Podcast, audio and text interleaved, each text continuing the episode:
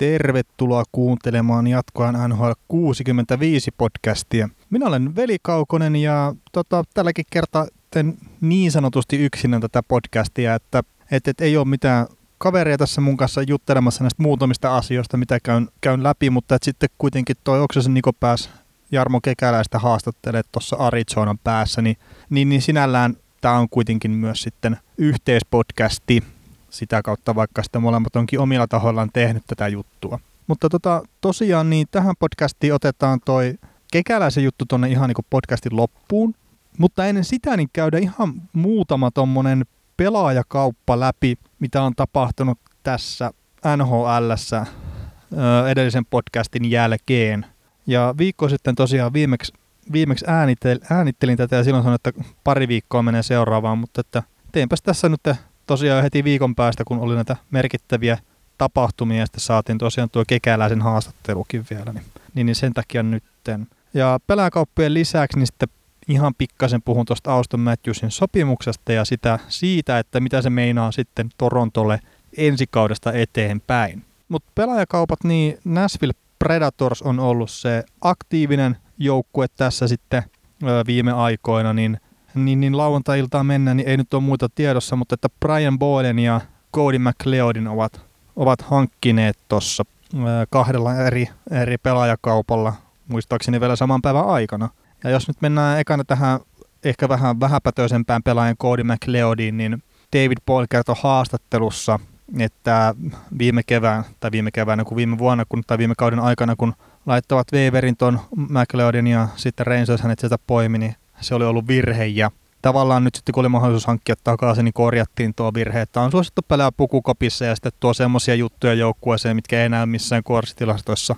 JNE ja mä oon siitä kyllä ihan samaa mieltä, että, että McLeod, niin jos se nyt kenenkään kiveksiä kasvattaa niin sanotusti edes sen vertaa, että ne saa vähän enemmän itsestään ulos, niin toi on ihan, ihan hyvä tota, hankinta Nashvilleltä, että se ei välttämättä tarvi olla mikään kiekonhallintamonsteri JNE, että, etteikö, tai että hän toisi sitten sen riittävän tota, hyödyn tolle joukkueelle kuitenkin. Mutta Brian Boyle, niin kakkoskierroksen varausvuoroon vaihdettiin ja no McLeod oli seiskakierros, mikä hänestä maksettiin, mutta Boyle kakkoskierroksen varausvuoro ja tuo tietenkin kokemusta ja kokoa tuohon joukkueeseen ihan samalla tavalla kuin McLeodkin tuo sitä kokoa ja fyysisyyttä joukkueeseen. Että tuossahan nyt on semmoinen juttu esimerkiksi, että Austin Watson on tuolla päihdeohjelmassa tällä hetkellä, että ei pysty pelaamaan ja Jack Renaultolla niin olkapääleikkauksen takia kausi ohi ymmärtääkseni, niin siellä toi fyysisyys ja etenkin koko niin oli semmoisia juttuja, mitä, mitä Nashvilleen sitten haluttiin ja sitten Boyle tuo näitä molempia ja sen lisäksi Boyle tuo myös sitten tuohon ylivoimalle semmoisen hyvän maaliedusmiehen, mikä tuolta Nashvillestä on puuttunut koko ajan ja siinä tuolle samaan rooli on niin puhuttu jopa Ben Simonsia, että Nashville olisi hankkimassa, mutta mä luulen, että tuo Boyle tuli aika paljon halvemmalla kuin mitä sitten Simons olisi maksanut ja Boyle sitten pystyy pelaamaan myös tuossa sentterin paikalla, mitä sitten Simons ei pysty tekemään, niin sinällään niin vähän erityyppisiä pelaajia. Mutta Boyle niin tosiaan pelasi ensimmäisessä pelissä ainakin ylivoimaa tuossa ykkösporukan kanssa ja on tosiaan aiemmin tällä kaudella tehnyt kuusi maalia ylivoimalla, mikä on enemmän kuin kellään Nashvillen pelaajalla, niin, niin on kyllä sinne varmasti silleen hyvä lisä, lisää tuohon Nashvilleen. Ja, ja nämä on semmoisia pelaajia sitten nämä Boyle ja McLeodkin, niin mitkä on, kun tehdään sitä mestaruutta voittavaa joukkuetta, niin voi olla hyvinkin tärkeää, että ne ei ole niitä parhaita mahdollisia palasia – ne ei ole semmoisia käänteen tekeviä pelaajia, mutta todella, todella hyviä syvyyspelaajia sitten kuitenkin. Ja ne tekee sitä omaa juttuaan aivan varmasti riittävän hyvin, että ne sitten pystyy auttaa sitä omaa joukkuettaan. Vaikka sitten se ei välttämättä näy kaikissa edistyneissä tilastoissa sitten se, se homma, mitä he tekevät, mutta että tuovat koko ajan vääntövoimaa ja tämmöistä siihen joukkueeseen, niin varmasti kyllä auttaa Näsville sitten tuossa, kunhan aikanaan sitten pudotuspelit alkaa. Mutta hypätään sitten tota, tähän Auston Matthewsiin ja hänen sopimukseensa. Eli teki tosiaan viisivuotisen sopimuksen Toronto Maple Leafsin kanssa. 11 miljoonaa 634 000 on sitten tota hänen sopimuksensa arvo. Ja no, tätä on kritisoitu monessa lähteessä paljon. Ja ihan silleen niin kuin, no osa kritiikistä on varmaan perusteltua ja näin, mutta että sitten kritiikki, että olisi pitänyt tehdä pitempi sopimus, olisi pitänyt tehdä halvempi sopimus tai ihan mitä tahansa, niin ne on vähän mun mielestä turhi ihan vaan sen takia, että jos se pelaaja ei suostu tekee pidempää sopimusta tai pienemmällä cap hitillä tätä viisivuotista sopimusta YMS, niin se joukkue ei voi pakottaa sitä tekemään millään tavalla. Ja sitten kun puhutaan Auston Matthewsin tasoisesta tähtipelaajasta, niin sillä on kyllä ihan varmasti niitä ottajia tuolla sitten offersit-markkinoilla YMS, jos se sinne asti menee. Että entäs jos sieltä olisikin joku joukkue sitten ollut valmis lyömään sanotaan vaikka neljän vuoden sopimuksen, mikä vie sitten Matthewsin suoraan vapaaksi agentiksi, niin neljän vuoden sopimuksen ja vaikka samalla cap kuin millä Toronto nyt sai on viisi vuotta, niin, niin, niin se, se pitää ottaa huomioon kuitenkin Torontonkin noissa neuvotteluissa, että kyllä Matthewsille se ottaja löytyy, ei ole siitä kiinni. Ja sitten tosiaan, että jos nyt vaikka tuommoisen offer sheetin Matthewsinkin olisi ollut valmis allekirjoittaa, niin mikä se hinta olisi ollut? Että jos se olisi ollut 15-16 miljoonaa, niin Toronto olisi ollut vielä isommassa kuseessa noiden palkkojen kanssa kuin mitä ne nyt sitten tulee olemaan tuossa jatkossa. No, mitä tässä on sitten, jos pelaaja ei suostu allekirjoittaa sitä sopimusta esimerkiksi aikaisemmin tai pienemmillä summilla, niin mitkä siihen voi vaikuttaa, niin jotkut haluaa ottaa sitä, että mitä niin joku muu merkittävä pelaaja tekee. Et esimerkiksi Landrin sopimus on ollut yksi semmoinen verrokki, mitä varmasti on käytetty ja käytetään jatkossa paljon. Ja toinen on sitten, että halutaan tietoa siihen, että mikä on palkkakaton suunta, että paljonko tulee nousua. Nyt tiedetään, että se tulee olla jotain 3-3,5 miljoonan luokkaa se nousu, niin se antaa sitten taas sitä lisäneuvotteluvalttia sinne pelaajan, osa, pelaajan puolelle, että voidaan pyytää isompaa palkkaa sitten. Ihan vaikka kun voidaan sanoa, että tuo nousee tuon verran nyt ja sitten kohta nousee taas lisää ja näin ja kohta ollaan sadassa miljoonassa sitten palkkakaton puitteissa, niin voidaan pyytää sitä rahaa enemmän. Ja pelaajat on ihan varmasti tietoisia tästä ja etenkin heidän taustaporukat on tästä tietoisia. Tai jos ei ole, niin sitten pitää olla joku toinen agentti siellä taustalla. Ja yksi, mikä tulee vaikuttaa sitten, ei nyt vielä ensi kaudella, mutta että ihan pari vuoden päästä, niin on tuo uusi TV-sopimus. Että se 2021 taisi olla, kun se loppuu.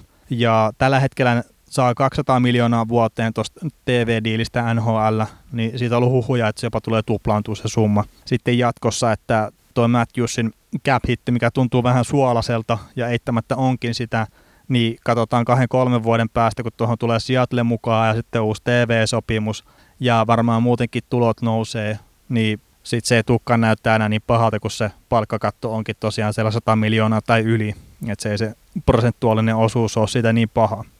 No, miten tämä tulee vaikuttaa sitten Torontoon ensi kaudella? Niin, niin ensinnäkin Jake Gardiner ei tule pelaa Torontossa ensi kaudella. Conor Brown ei todennäköisesti tule pelaa ensi kaudella Torontossa. Mä luulen, että se joudutaan myymään tuosta sen takia pois, että saadaan muu joukkue palkkakaton alle. Kasperi Kapanen saadaan pidetty, jos halutaan. Mitch Marner saadaan pidetty, jos halutaan – Patrick Marlow tulee pelaa joukkueessa, kerta siinä on pelaajan käsissä kaikki ne kortit tuossa kohtaa, että ei tule pelaa missään muualla, en usko siihen.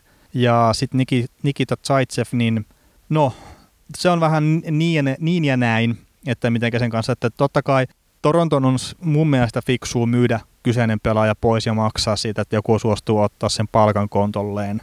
Sillä ulososto ei ole tällä hetkellä optio Zaitsevin kanssa, sillä ensi kaudeksi se ei tule auttaa yhtään mitään että säästöä tulisi alle 500 000 ensi kaudeksi, jos ostetaan ulos. Ja tämä johtuu siitä, että hänellä on bonuksia paljon tuossa sopimuksessaan juurikin ensi kaudeksi. No, parille seuraavalle kaudelle tilanne on eri, että se tulisi 3,5 miljoonaa tota, säästöä cap hitissä, mutta että sitten se taas pomppaisi pariksi viimeiseksi kaudeksi niin yli kolme miljoonaa, että ulososto ei ole mahdollisuus, farmiin laittaminen ei ole mahdollisuus, sekään ei tuo käytännössä juurikaan mitään säästöä, etenkin kun pitää nostaa joku pelaaja tilalle. Niin mä luulen, että Zaitsev tulee pelaa tuossa porukassa ensi kaudellakin. Ja mä sitten tota, tein tässä, mä leikin noja, nojatuli manageria tuolla Cap, Cap Friendlissä vähän sen Toronton ensi kauden porukan kanssa. Ja no, mä sain tehtyä jonkunlaisen joukkueen Torontolle sitten tuossa. Tossa, ja lähtökohdat oli se, että, että kun palkkakato on, on huhuttu nousevaan 83 miljoonaan, niin mä laitoin omassa esimerkissä 82 miljoonaa ja 500 000 sitten palkkakatoksi ja Toronton nykyinen palkkatilanne, niin se on ihan pikkasta vajaa 72 miljoonaa on sidottu palkkoihin ja palkkatila olisi semmoinen 10,5 miljoonaa noin niin kuin about. Ja no ensimmäinen peliliike, mikä pitää tehdä, niin on laittaa Nathan Horton tuonne pitkäaikaisloukkaantuneiden listalle, eli LTIR-listalle. Ja silloin palkkatilaa on 15 miljoonaa 890 000. Ja sitten toinen askel, minkä mä tein, niin mä myin Conor Brown jonnekin. Ja jos en ihan väärin muista, niin tuossa mun esimerkissä se oli Arizona kertsollisena ensimmäisenä valittavana ja neloskierroksen varausvuoro taas olla se, millä mä laitoin sen sitten eteenpäin. Ja tuossa oli sitten päästi jo pikkasen vajaaseen 18 miljoonaa palkkatilassa, eli 17 miljoonaa 999 300 ja yksi taalaa oli siinä. No sen jälkeen mä tein sitten Mitch Marnerille seitsemän vuoden jatkosopimuksen. Mä arvioin, että 10 miljoonaa riittäisi tuohon. No, ei välttämättä riitä, mutta mä nyt heitin sen 10 miljoonaa siihen. Ja tässä kohtaa sitten tietenkin palkkatilaa vietiin aika paljon, eli se oli enää vaan pikkasen vajaa 8 miljoonaa. Eli 7 miljoonaa 999 000 oli sitten palkkatila ja sen jälkeen mä tein Kasperi Kapaselle kahden vuoden jatkosopimuksen. Mä arvioin, että kolme miljoonaa riittäisi tuohon ja mä en näe mitään syytä, mikä tekee Kapasella mitään resursseja pyytää isompaa palkkaa. Et se, mistä Kapanen voi saada paremman palkan ja mikä on se todennäköisin offer siitä kohde tässä Toronton kokoonpanossa, niin on tuo Kasperi Kapanen ja sieltä Kapanen voi saada tosiaan rahaa, rahaa enemmän, mutta että Torontossa jos haluaa jatkaa, niin mä luulen, että se on tuo kolmen miljoonan kieppeillä ja yksi tai kaksi vuotta. Sitten tämä sopimuksen pituus, että isompaan ei ole tällä hetkellä paukkuja Torontossa. No sitten mä tein Andreas Johanssonille jatkosopimuksen puolitoista miljoonaa ja yksi vuosi. Sitten te pahattiin jo kolme ja puoleen miljoonaa palkkatilan kanssa. Sitten mä teen vielä Tyler Enisille vuoden jatkosopimuksen miljoonalla. Siinä voisi olla kuka tahansa muukin vastaavan tyyppinen pelaaja, että, että sillä ei ole niin väliä sinällään. Ja tämän jälkeen oli sitten vähän vajaan 2,5 miljoonaa tosiaan palkkatilaa jäljellä. Sitten mä nostin Trevor Mooren ja Timothy Liljegreni ylös farmista, eli Trevor Moore hyökkäjä ja Timothy Liljegreni sitten puolustukseen tonne, niin nyt sitten palkkatila tippukin jo 820 yhteen tuhanteen. Ja tämän jälkeen sitten piti vielä maalivahti saada sinne toinen, toinen Anderseni tota, kaveriksi, niin, niin sitten mä laitoin Sparksille vielä 800 tonni jatkosopimuksen. Ja no, sieltä olisi voinut myös varmista nostaa. Kumman jomman molari ylös ja se on ihan sama asia, mutta mä luulen, että tuo Sparksin jatkosopimus olisi se todennäköisin. Mutta tosiaan Sparksin 800 tonnin jatkosopimuksen jälkeen jäisi vielä 21 000 ja 135 taalaa palkkatilaa tuohon joukkueeseen, että sai pyöriteltyä sen läpi ton, ton Tetriksen, mutta että no onhan tuossa niinku huolestuttavia piirteitä, että kokoonpanossa on vain 20 pelaajaa. No okei, okay. mun mielestä Kapasen ja Johansseni ja mahdollisesti Enisinkin palkkojen suhteen, niin olisi jonkun verran tinkivaraa, tinkivaraa mutta kuitenkin tiukka tilanne ja tuossa jos ottaa esimerkiksi Phil Kesseli 1,2 miljoonaa, mitä ne nyt maksaa sitä palkkaa, niin se, sillä on aika iso merkitys nyt tällä hetkellä. Mm, no palkkakatto saattaa nousta vähän enemmän kuin mitä mulla oli arvio toi 82 miljoonaa ja 500 000, eli sieltä saattaa tulla vähän enemmän pelivaraa. Zaitsevin myyminen voi olla se mahdollisuus myöskin, vaikka se sitten veisi esimerkiksi sen ykköskierroksen varausvuoron joukkueelta, niin jos Dupas näkee, että se on tota, hyvä peliliike, niin sit se on, ja se antaa sitä pelitilaa kuitenkin tuohon joukkueeseen lisää. Mutta pääpointti on se, että tähtipelaat tuo joukkue pystyy pitämään helposti, eikä se vaikutus välttämättä siihen syvyyteenkään, etenkään hyökkäyksen osalta on niin, vä- niin merkittävä kuin mitä voisi kuvitella äkkiseltä, että puolustus tulee olemaan iso kysymysmerkki jatkossakin ja siihen noin ei tule vaikuttaa sinällään noin sopimukset millään tavalla. Ja mä en usko siihen myöskään, että Nylanria lähdetään myymään tai vaihtaa puolustajaan, että tämä kaus ei ole ollut semmoinen, että siellä on ihan merkittävää myyntiarvoa, vaikkakin sitä sitten on jo tuossa, kunhan bonukset maksetaan kesällä, niin, niin, niin se, se tulee olemaan parempi myytävä se sopimus, mutta mä en kuitenkaan usko, että sillä mitään ykköskorin puolustajaa tuut saamaan. Ja toisaalta siellä on kuitenkin sitten Raili ja Masin pitämässä sitä jöötä siellä alakerrassa, niin siihenkin, siihenkin nähden siellä on kyllä tavallaan saman tason puolustus kuin nyttenkin, mitä siellä on ollut pari edellistä kautta, että, että, ei se nyt merkittävää huonosta tuu ja Liljegren on lupaava puolustaja – jne. Ja sitten jos miettii vähän pitemmälle, niin Marlo-sopimus sitten loppuu tuon ensi kauden jälkeen. että sieltä tulee sitten sitä helpotusta tulevaisuuteen, mutta sitten taas vuosi siitä eteenpäin, niin sitten on Riley ja Andersenin sopimukset loppumassa ja, ja, ja uusi kurimus on sitten tavallaan niin kuin edessä. Mutta se on se hinta, mitä hyvät joukkueet maksaa tuosta palkkakattoaikakaudella siitä, että ne on hyviä joukkueita. Että Toronto on sinällään ehkä vähän erillisessä tilanteessa kuin monet muut menestyvät joukkueet, että, että niillä on niin älyttömän lahjakkaat nuo nuoret pelaat, ja niillä on pakko maksaa nyt tällä hetkellä heti se raha ilman, ennen kuin ne kerkee voittaa mestaruksia. Ehkä. Tällä kaudellahan saattaa tulla jo jotakin. Mutta tosiaan Matthewsin sopimus piti tehdä, siitä ole kahta sanaa. Marnerin sopimus pitää tehdä, siitä ole kahta sanaa. Tavares, tuon tason pelaaja, jos tulee vapaille markkinoille, se pitää sainata. Ja sit sä vaan teet ne muut sopimukset sinne noitten ympärille. Et ne, ne isot tähdet, ne ei tule kyllä tavallaan sitä sun menestysmahdollisuutta minnekään hävittää, vaan ne on ne just Saitsevin tapaiset niin kuin riippakivet, neljä miljoonaa tuon tason pelaajaa, niin ne on ne, mitkä vie sun mahdollisuudet. Tai sitten, no miksei jopa se 6 miljoonaa Patrick Marloho, että, että sekin saattaa olla nyt ensi kauden kannalta niin kuin todella, todella vaikea tilanne, mutta että silloin kun se tehtiin se sopimus, niin se ei näyttänyt se tilanne vielä siltä, ja kukaan ei osannut välttämättä ennustaa sitä, että se on kahden vuoden päästä tuommoinen se tilanne. Mutta tosiaan tuossa mun lyhyt analyysi Toronton tilanteesta ja Matthewsin sopimuksesta, mutta hei, nyt Jarmo Kekäläisen haastattelu. Niko haastatteli tosiaan Arizonassa sitä. Kekäläinen kertoo vähän general managerin arjesta, eli toimitusjohtaja arjesta tuolla NHLn puolella, ja, ja selventääpä yhtä lausuntoakin, mitä tuossa antoi aikaisemmin siitä, että mitä voittaminen vaatii NHLssä. Ja, ja nyt täytyy sanoa, että mä en tiedä, tuleeko seuraava NHL 65 podcasti, niin sitten tuleeko se vasta NHL siirtön takarealla vai missä kohtaa, mutta välttämättä ensi viikonloppuna mä en pysty tekemään sitä, mutta tota, kuunnelkaa kekäläisen haastattelua ja palataan ääneen jossain kohtaa. Okei, tervetuloa Jar- Jarmo Kekäläinen jatkoa NHL 65 podcastiin vieraksi. Kiitos, kiitos. Hienoa saada mukaan. Mitä tota, viime pelissä katkes kauden toistaiseksi pisin tappioputki, videottelun, videottelun mittainen tappio, tappioputki, niin mitäs se henkisesti, henkisesti helpottiko, helpottiko ja mitäs muuten läpi, läpi ka- kausi on niin tähän asti mennyt, että, ja mitä, mitä sä otat tulevaisuudelta? Totta kai tappioputket syö, se ei välttämättä haittaa, se syö minua, mutta se syö pelaajien itseluottamusta ja mielestäni meillä ei ollut yhtään kolmen peli pitempää tappioputkia tätä ennen. Ja oliko edes kolme peräkkäin aikaisemmin. Ja nyt, niin kyllä se viisi varmasti syö sitä itseluottamusta, mutta onneksi saatiin voittoja. Nyt varmasti taas lähdetään vähän paremmista asemista tähän seuraavaan otteluun, mutta suhtkot aikataulussa viisi, viiden ottelun tappioputki otetaan pois tosta, niin me ollaan suurin piirtein siinä aikataulussa pisteiden valossa, mitä me ollaan ajateltukin. Joku on parantanut peliä ja tietenkin nyt tuli pieni notkahdus tuossa, kun oli tämä tappioputki, mutta muuten, muuten kaiken kaikkiaan me ollaan kasvattu joukkueena ihan hyvin tämän kauden aikana. Joo. Öö, mitkä pelaajat ovat toistaiseksi tällä kaudella tehnyt suhun niin kuin, vaikutuksen teidän joukkueessa ja keneltä sä odotat vähän enemmän ja mitä, mitä sä kommentoisit suomalaisten tekemistä tällä kaudella?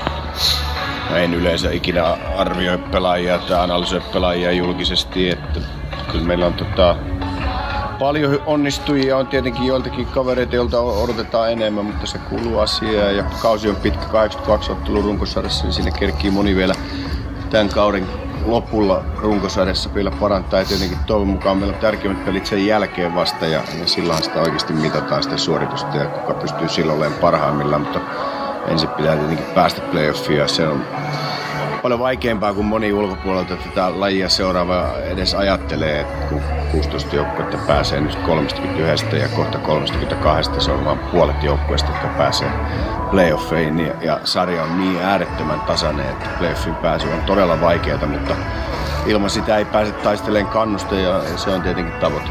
Joo. Mitä tota, yleisesti on aina semmoinen kuva, että se valmi, päävalmentaja on se sun susta, susta seuraava ja se hallittee niin kuin pyörittelee pelaajia, mutta miten, millainen suhde sulla on niin kuin tällainen pelaajien kanssa? Onko paljon pelaajien kanssa tekemisissä? Tuleeko juteltua pelien jälkeen, harjoitusten jälkeen, välipäivinä, muuten? Ja miten sitten vaikka jos suomalaiset, että kun puhutaan, puhutaan samaa kieltä, niin, niin tota, tuleeko joskus per, välipäivänä tai vieraskiertueella vaikka tämän päivän hotelliaamiaisilla juteltua ihan niitä näitä muuten oltua kaveria vai onko se ihan vain bisnestä koko ajan?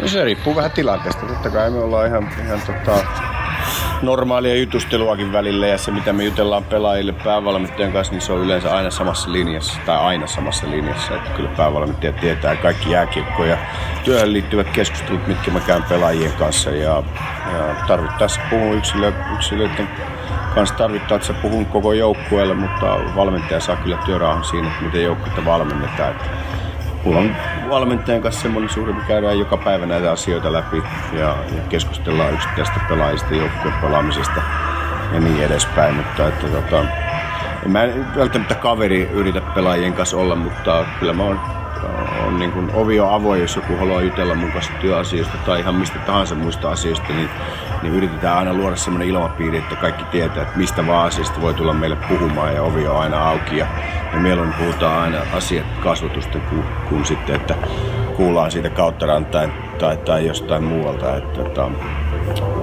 siinäpä ehkä nyt tärkeimmät asiat. Kyllä. Mitä tota, hei, kerro vähän normaalisti sun työpäivästä, että onko sulla, onko sulla olemassa varsinaista työ, työaikaa? Ei varmaankaan, ja, ja tota, miten, miten, tota, mitkä sun niin päävastuualueet esimerkiksi tällä toimistolla on, ja sitten kun te olette, teillä on vähän enemmän kotipelejä putkeen, ja sitten jos sä purkaisit, mikä on niin semmoinen mielekkäin osa tällä hetkellä niin työtä? Mielekkää osa tätä työtä alkaa kohta tuossa jäällä, kun saa pelaa, pelaa peliä seurata ja elää mukana näissä voitoissa ja, ja tappioissa. Ja työaikaa mulle ei ole sillä että työt tulee tehtyä joskus illalla, joskus aamulla ja joskus aamuyölläkin, kun, kun tiettyjä asioita joudutaan aina käymään läpi, mitä kaikkia tässä joukkueen ympärillä tapahtuu. Mutta että Mä oon sanonut monta kertaa, että tämä enemmän elämäntapa kuin työ mulle. En mä laske työtunteja tai matkapäiviä, mitä usein kysytään. Ja tämän työn kuva on niin laaja, että tämä podcast kestää liian pitkään, että voidaan kertoa mitä kaikkea siihen kuuluu. Siihen kuuluu kaikki, mitä, mitä tuolla jäällä näkyy ja mitä, mitä siihen tarvitaan, että se kaikki homma tuolla hoituu, mitä tuolla jäällä menee. Eli valmentajien, huoltajien, hierojen, jää, pelaajien palkkaaminen ja, ja heidän johtaminen ja, ja sit sen lisäksi ne ihmiset, jotka on hommannut nämä meidän pelaajat on, eli, eli scoutit, kykyjen etsijät, kykyjen arvioijat ympäri maailmaa, jotka raportoi koko ajan joka päivä meille pelaajista, joita ei ole vielä varattu pelaajista, jotka on jo varattu ja on muiden omaisuutta. Ja, ja sieltä tulee usein se syvä tieto siitä, että ketä me halutaan varata, ketä me halutaan hankkia free agent markkinoilta, kenelle me mahdollisesti halutaan kauppojen kautta itsellemme ja niin poispäin. Niin sanottu, tämä olisi tosi pitkä tarina, jos sitä alkaisi käymään läpi. Joo, toi oli kyllä kieltämättä aika täydellinen vastaus. Pitikin tässä just kysyä, että kuinka usein tulee scouting osaston kanssa juteltua, mutta ilmeisesti sitten niin joka päivä. No suurin piirtein joka päivä. En tietenkään jokaisen scoutin kanssa juttele joka päivä, mutta mä luen heidän raportteja joka päivä ja saan sitä kautta vuorovaikutusta. Ja, ja sitten mä juttelen amatööripuolen pääskautin eli Ville Sirenin kanssa säännöllisesti, jos en päivittäin.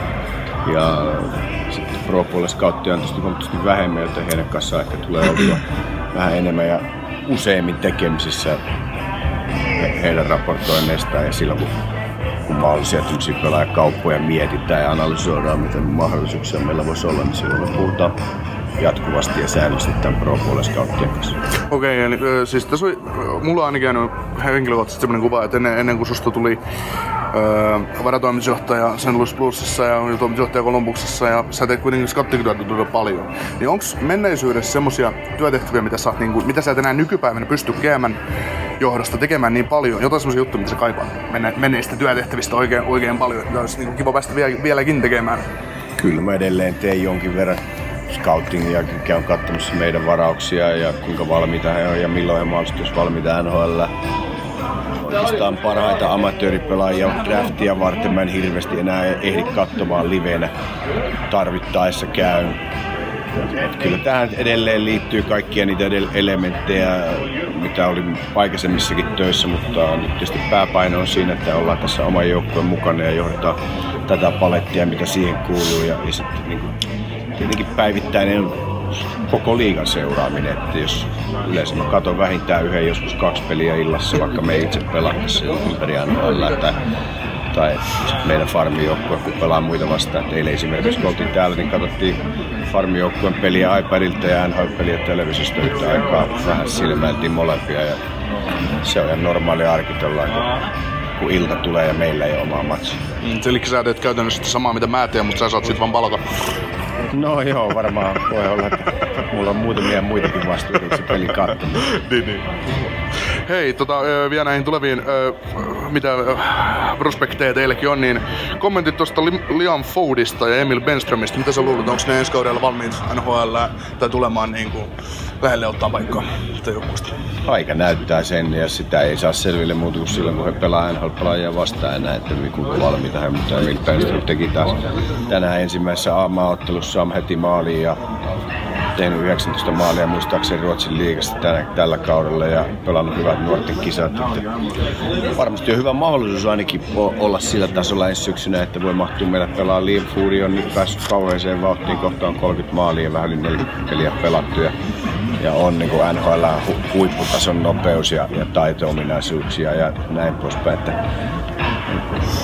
aina se ei läheskään ole kiinni niistä fyysistä ominaisuuksista tai taidosta, vaan useimmiten siitä, että miten henkinen kypsyys ja, ja itseluottamus ja uskallus on tällä tasolla. Ja sitä ei saa mitattua muuta silloin, kun ne kaverit tulee tänne. Kyllä. Öö, Tuossa oli jokin aika sitten sulta ilmeisesti sellainen lausunto, että ilman tähtiä NHL tavallaan niin voi voittaa. Niin, pystytkö sä tarkentamaan sitä jotenkin? Ei, ei, se, ei se ollut mun lausunto. Mun lausunto oli se, että keskinkertaiselle pelaajamateriaalilla ei voita mitään. Ja että huippupelaat yleensä ratkaisee mestaruksia ja, ja näin se on, no se, se vaan on näin, että se, että, että, että sulla ei välttämättä tarvitse olla huipputähtiä, jos sulla on kovatasoinen joukkue, kaikin puoli tasainen neljä ketju, tasaiset viisi, kuusi huippupuolustajaa ja maalivahdit, mutta, mutta se, että keskinkertaisesta massasta niin ei kukaan valmentaja tai tai tota, Siinä ei, ei riitä... Mi- tee, tee huippuja. Ei ole mitään pelitapaa, millä, millä semmoisella ruvetaan voittaa niin kuin keskinkertaisella materiaalilla. Jos pystyt mulle NHL-historiasta kertomaan yhden joukkueen, joka on keskinkertaisella materiaalilla voittanut joukkue, niin mä oon mielenki- mielenkiintoista kyllä kuuntelemaan. Joo, en, en, en pysty mainosta. Mitä tota noin, äh, ajatellaan, että, tai millaisessa väleissä olette niin GM toistensa kanssa, onko joskus ollut jotain semmoista, että on tehty joku kauppa tai joku kauppa jäänyt esimerkiksi tekemättä, niin onko siellä, voiko, voiko sinne jäädä jotain kytemään? Onko tämmöisiä tilanteita ollut? Vai mikä sun yleinen fiilis tällä hetkellä GMien välisestä niin kuin, tilanteesta? En mä osaa kenenkään muun puolesta puhua. Mulla on ihan hyvät välit kaikkien, kaikkien muiden kollegojen kanssa. Ja ei aina tietenkin asioista olla samaa mieltä ja se kuuluu asiaan. Ja, mutta semmoinen niin yleinen sanotaan ammattikoodi on se, että asiat asioina ja me ei tarvii niistä riidellä, mikä mennä henkilökohtaiselle tasolle, vaan puhutaan asioista, jos se on samaa mieltä, niin kunnioitetaan toisen kaverin mielipidettä ja mennään asiasta eteen. Kyllä. Mitäs sitten tota noin, kun lähdetään tekemään jotain kauppaa, niin kuin arvokas esimerkiksi yksi varausvuoro sulle on, että jos se on tarjolla sulle rental-pelaaja ja siitä kysellään vaikka vitos, vitoskeudoksen varausvuoro, niin kuinka paljon sitä esimerkiksi mietitään, että ollaanko me valmiit maksaa se jostain, jostain kolmoskenttä laitahyökkäjästä tai kolmosparin pakista? Sitä mietitään kaikki päivät ja se on meidän työ ja, ja se, että mikä prosentuaalinen määrä vitoskierroksen pelaajista tulee NHL-pelaajia tai NHL-pelaajat, jotka pystyy tekemään eron joukkueisiin, se on todella pieni määrä. Sitten jos on vielä ajatellaan, että on drafti, joka meidän mielestä ei ole niin hyvä tai niin syvä kuin kuin huippuvuosina, se vaikuttaa siihen asiaan. Sitten riippuu siitä pelaajasta, ketä me ollaan hankkimassa. Jos me ajatellaan, että se on kolmosketjun pelaaja nyt, mutta sitten saattaisi tulla vaikka kakkosketjun pelaaja. Se voi taas lisätä meidän mielenkiintoa ja antaa meille enemmän valmiuksia tarjota sitä pelaajista kovempaa hintaa. Kaikki nämä asiat vaikuttaa siihen kun mitään päätöksiä, että mitä pelaajista kannattaa maksaa. Joo. Mitä tota noin, kumman sä näet tällä hetkellä, jos ajatellaan tulevaisuutta ja ää, jatkosopimusten myötä niin kuin kesä, niin siellä on Duboisin sopimus, täytyy neuvotella sullakin kesäksi 2020, niin vaikuttaako se tuleva jatkosopimus siellä jo ensi kesän ratkaisuihin ja onko tämmöistä niin kuin, mietitäänkö sitä, kuin, kuin pitkälle tulevaisuuteen näitä asioita esimerkiksi mietitään? Totta kai meidän pitää miettiä ja katsoa, että mit, just varsinkin palkkakattoa ajatellen, että me tiedetään, että missä me liikutaan sen suhteen, eikä, eikä pistetä itselle käsirautoja sillä tavalla, että me ei mahdollisesti saataisiin mahdotuttua jotain pelaajaa sen takia, että meillä ei ole tilaa palkkakatoa alla, mutta että, että aika näyttää nyt tämän kevään suhteen sitten, mitä tässä tapahtuu meidän joukkueen pari ison pelaajan kanssa, kellä, kellä on sopimusta katkolla. Ja jos he jatkaa meillä, niin meillä on varmasti vähän lähempänä palkkakattoa. Jos he ei jatka meillä, niin meillä on palkkakatossa tilaa vaikka passageissa. No mitäs tota noin, äh, NHL-kausi pelataan ja on drafti on, drafti on paketissa ja tulee ennen heinäkuuta tulee vapaiden pelaajien markkinat. Te tiedätte, että siellä olisi joku semmoinen hyvä kakkos, kakkos tai ykköskentä laitahyökkäjä tai ykköskoodin puolustaja olisi vapailla markkinoilla ja te tiedätte markkinahinnan, niin miten Kuinka pitkä prosessi se on, että käytte niin läpi sitä, että paljon me ollaan valmiita tarjoamaan tuolle pelaajalle, kuinka pitkää sopimusta, kuinka monta palaveri, kuinka monta puhelinsoittoa tai tämmöistä. Siinä, niin kuin, ei varmaan ole mitään normia, mutta semmoinen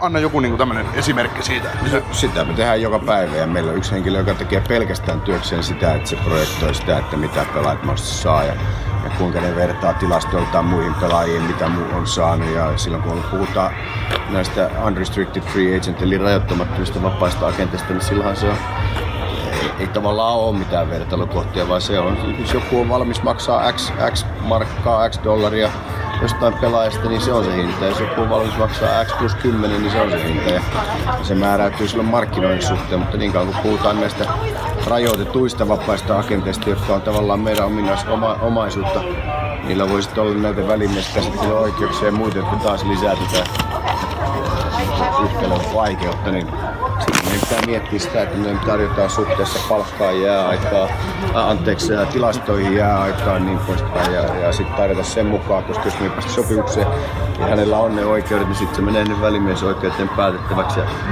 sitten siellä tulee, tulee se. Ja sitten on tietysti pelaajia niin kuin Vereski tai Dubua, joilla ei ole välimieskäsittelyoikeuksia. Ja joko meidän pitää päästä sopimukseen tai sitten heidän aina mahdollisuus kieltäytyä pelaamista. Ja mm. Se on tietysti semmoinen tilanne, joka voi johtaa joskus näihin pattitilanteisiin, niin kuin Nylanderilla oli Toronton kanssa. Joo.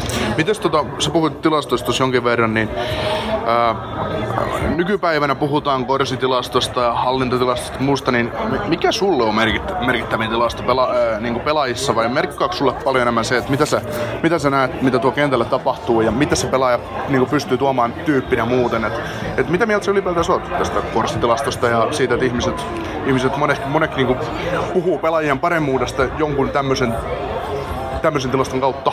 Se on tärkeä osa informaatiota, mitä me analysoidaan kun pelaajien kokonaisanalyysiä tehdään. Ja, mutta ei, ei, se ole mikään ainut osa eikä, eikä välttämättä edes pääosa sitä, vaan se on yksi, yksi osa sitä informaatiota, mitä me hankitaan pelaajista, kun niitä arvioidaan ja niiden panosta arvioidaan.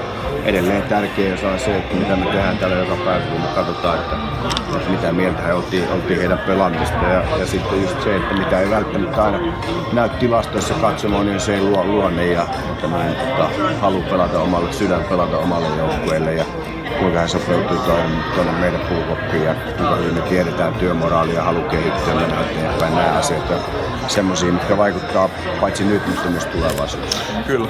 Miten tota, Miten esimerkiksi yksi pelaajakauppa syntyy? Onko siellä joskus semmoisia, että jos siirrellään isompaa, isompaa tähteä, niin siinä saattaa olla neuvottelu pidemmän kautta, mutta onko se just sillä että sulle tulee, sulle tulee tota noin toiselta joukkueelta GMltä tulee sulle soitto, että tämmöinen olisi tarjolla, mä kiinnostunut tästä, niin onko siitä, te voitte yhdellä puhelulla sen päättää, että se on tässä vai mitä, mitä se konkreettisesti tapahtuu?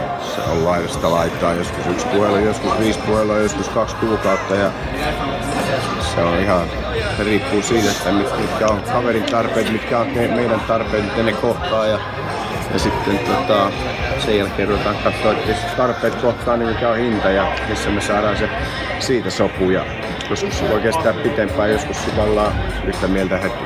Onko se tota noin, niin, että sä saat tehdä suoraan omilta käsin sen päätöksen vai täytyykö sun hyväksyttää periaatteessa kauppa jossain, että saadaan, voidaan tehdä tällaista vai miten se menee? Sitä hyväksyttää tarvii, mutta kyllä me aina keskustellaan meidän koko johdon kanssa asioista. Me tehdään paljon päätöksiä yhdessä, mutta mun pitää se viime kädessä on sitten se, se päätös. Kerään mielipiteitä, kuuntelen kaikkia niitä ihmisiä, kenen kanssa tehdään töitä, mutta loppuun mä teen sitten sen päätös. Eli jos um, Pittsburgh Penguinsin uh, GM Jim Rutherford soittaa sulle kolmen aikaa yöllä ja tarjoaa Crosbya vaihdossa Panarin, niin sä saat sanoa suoraan, että Dildon. Kyllä. Kiitoksia Jarmo Kekäläinen haastattelusta.